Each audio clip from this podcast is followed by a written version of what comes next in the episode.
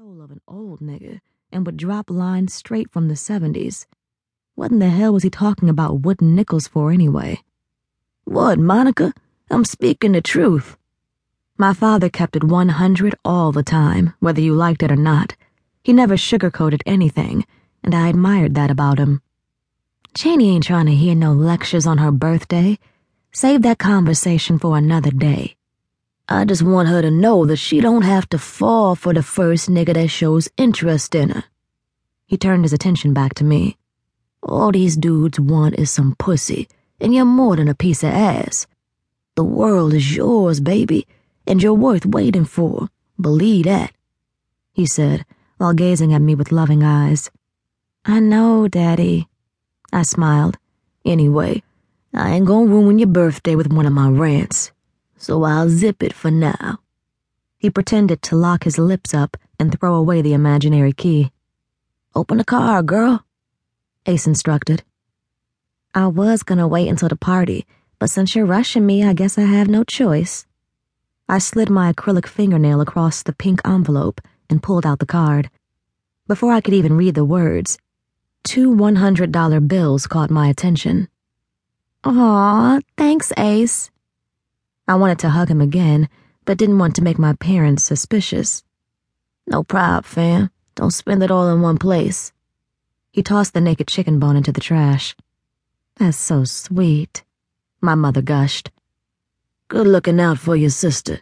That's what big brothers are supposed to do. My father patted Ace on the shoulder. If anything ever happens to me, you better protect my two ladies like your life depends on it. Julius, stop talking that nonsense. You ain't going nowhere. My mother hated to speak about death, but my father knew it was always lurking around the shadows. In the dope game, he was the man. Therefore, he had more enemies than friends and never knew when someone would try to come for the king. Pop, you know I got you, but like Monica said, you ain't going nowhere. His cell phone buzzed. Yeah, I know you got me, youngin', because I trained you well. My father was proud of his protege, as if he were his own son.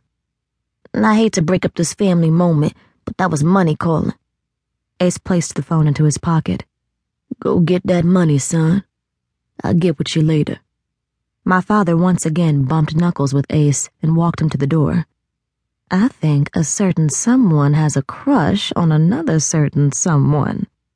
My mother smiled, exposing both of her deep dimples. I do not have a crush on Ace.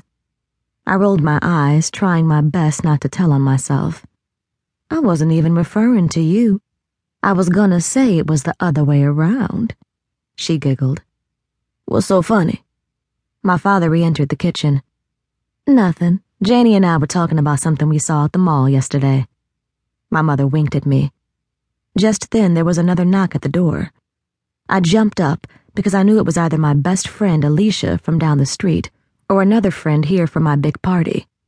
Swinging the front door wide open, I frowned at the sight of the short, chubby woman standing before me with a matted afro.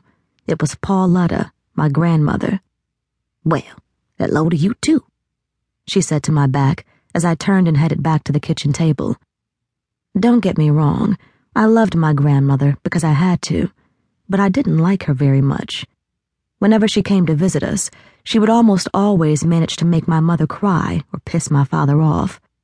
Pauletta frowned and turned her nose up at the way we were living, but for the life of me, I couldn't understand why. My father was her son, and I thought she would be proud of the lifestyle he provided for his family.